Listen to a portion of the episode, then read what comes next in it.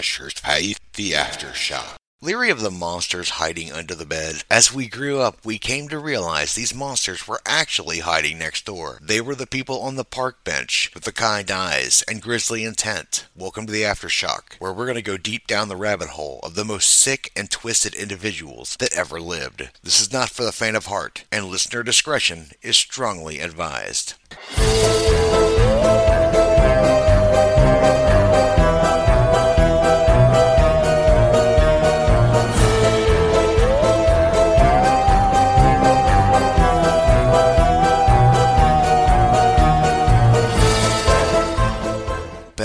Gunness, born under the maiden name of of I'm not even going to try to attempt that name. November 11th, 1859, possibly April 28th, 1908. Uh, who the hell knows? She had one of the coolest nicknames ever given to a serial killer. She was nicknamed, quote, Hell's Belle, end quote and was a Norwegian American serial killer who was active in Illinois and Indiana between 1884 and 1908. Gunness is thought to have killed at least 14 people, most of whom were men she enticed visits to in her rural Indiana property on the promise of marriage. What the hell? Guys never want to settle down. Seriously, look at this. What kind of lady? Look this lady up. She's not gorgeous. I mean, she's not Elephant Man ugly, but she's also not Heidi Klum. While some sources speculate her involvement in as many as 40 murders, Gunness seemingly died in a fire in 1908. Or did she? It's believed that she faked her own death. Did she actually pull this off? It's unknown. Anyway, her backstory she got married to some guy named Mad Sorensen. Seriously, the guy's name was Mad. Anyway, Mad had a candy store that burned down. Then their house burned down. What are the odds? But never fear, they had not one, but two insurance policies. Wait a second. Two houses burned down and two insurance policies? I mean, what are the odds?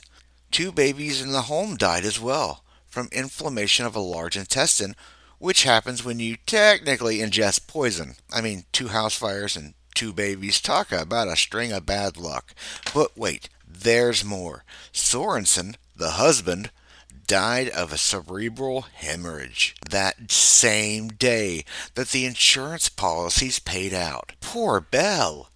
Thank goodness she moved away from that unlucky town. She moved to LaPorte, Indiana. Belle married a gentleman by the name of Peter Gunness, on April 1st, 1902. The following week, while Peter was out of the house, his infant daughter died of an unknown cause while she was in Belle's care. I mean, come on, bad luck. Give Belle a break. Then Peter died eight months later due to a skull injury. I'm no genius, but I'm starting to see a pattern here. She's a black widow, baby. Belle began placing marriage ads in Chicago newspapers in 1905. One of her ads was answered by a Wisconsin farmhand, Henry Gerholtz. For the love of God, Henry, run! After traveling to LaPorte, Gerholt wrote his family saying that he liked the farm, he was in good health, and requesting that they send him potato seeds. When they failed to hear from him again after that, the family contacted Belle. She told them Gerholt had gone off with horse traders to Chicago. However, she kept his trunk and fur overcoat. John Moe of Minnesota answered Gunness's ad in 1906. I hope John ran. Nope, he traveled to LaPorte and withdrew a large amount of cash. And guess what? Don't worry, he didn't die.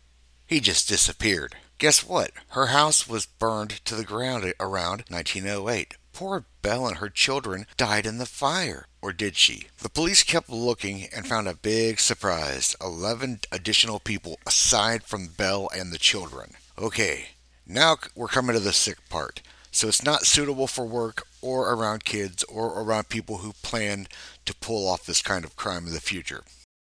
Immediate inspection of the site revealed that there were dozens of such, quote, slump depressions in Gunness's yard, and further digging and investigation at the site yielded multiple burlap sacks containing torsos and hands, arms hacked off from the shoulders down, Masses of human bone wrapped in loose flesh that dripped like jelly from trash covered depressions that proved to be graves.